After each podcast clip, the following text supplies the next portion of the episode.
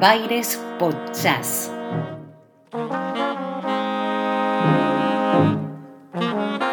Un recorrido para acercarte al jazz con historias a través de sus protagonistas. Prepárate, llega un nuevo episodio.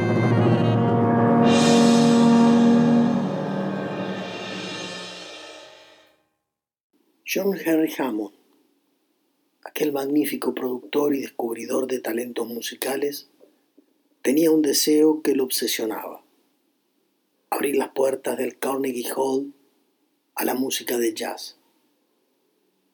Sabía que semejante empresa no era para encararla con cualquier recurso. La gala requería de más de una buena orquesta. Se trató de solistas consagrados de la época, integrantes de las mejores bandas.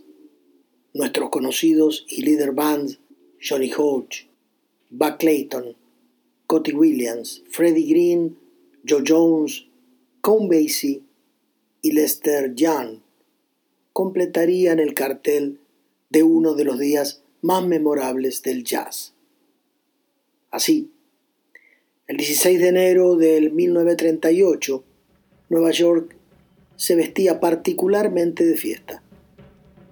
Se estrenaba la sala con uno de los mejores conciertos de la historia y el elegido para comandarla no podía ser otro que el mismísimo Benny Goodman, el rey del swing.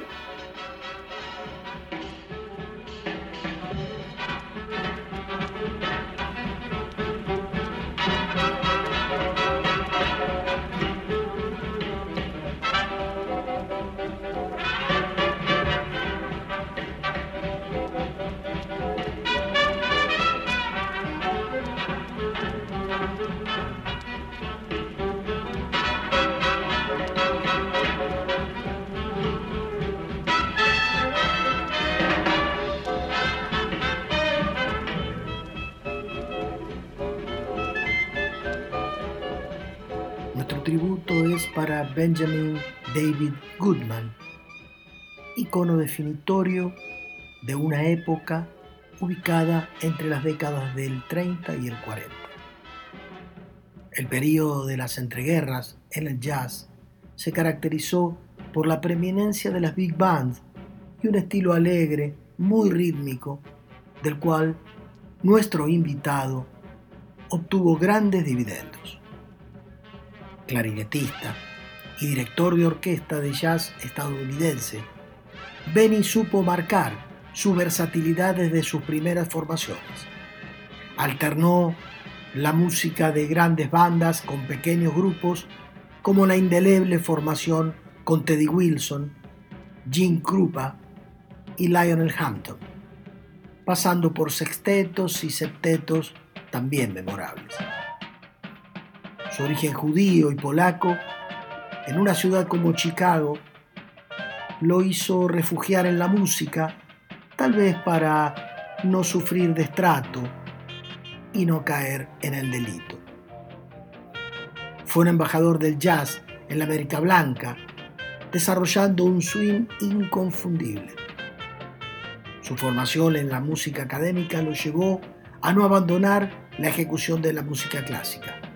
Bela Bartok y Aaron Copland escribieron piezas para él e incluía en sus periódicas prácticas obras de Mozart, Stravinsky, entre tantos grandes clásicos. Eso le permitió revolucionar el mundo del jazz.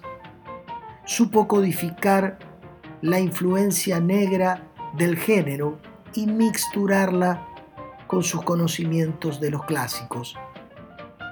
Los primeros estudios de clarinete en su ciudad natal lo llevaron a tocar con varios grupos y formó parte de la banda de Ben Pollack, con la que hizo en el 26 su primera grabación. Pronto marchó a Nueva York, por entonces vidriera privilegiada para el jazz, y allá por 1934 armó su propia orquesta, alcanzando éxito y popularidad con el programa de radio Let's Dance. Su banda fue una de las más exitosas de los Estados Unidos y por ella desfilaron figuras rutilantes del género.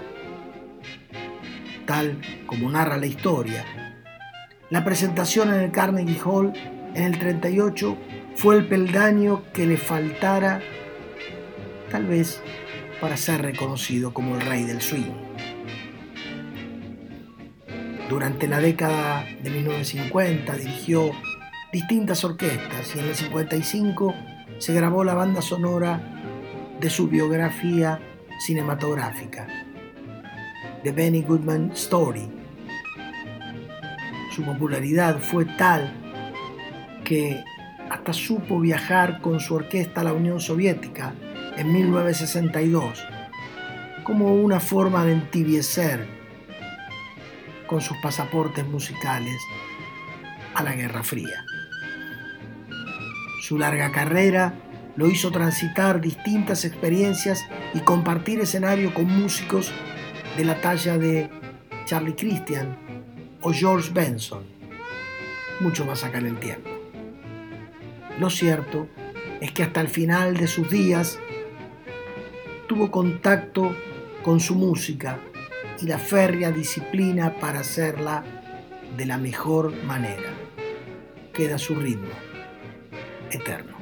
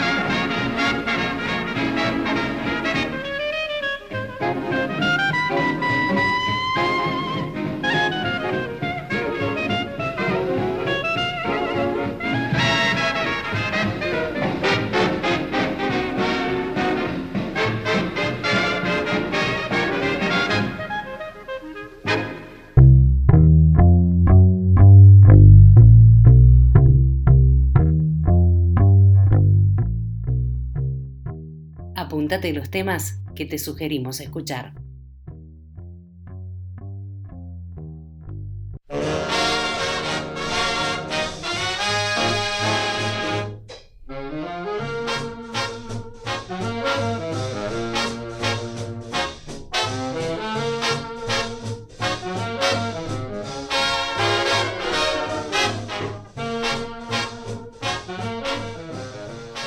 Nos vamos escuchando Don't Be That Way, de su propia factoría.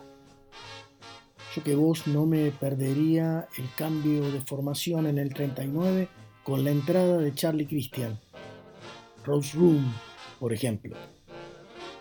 Para los más románticos, su versión de These Foolish Things es muy apropiada, aunque cualquier estándar de jazz le cae perfecto.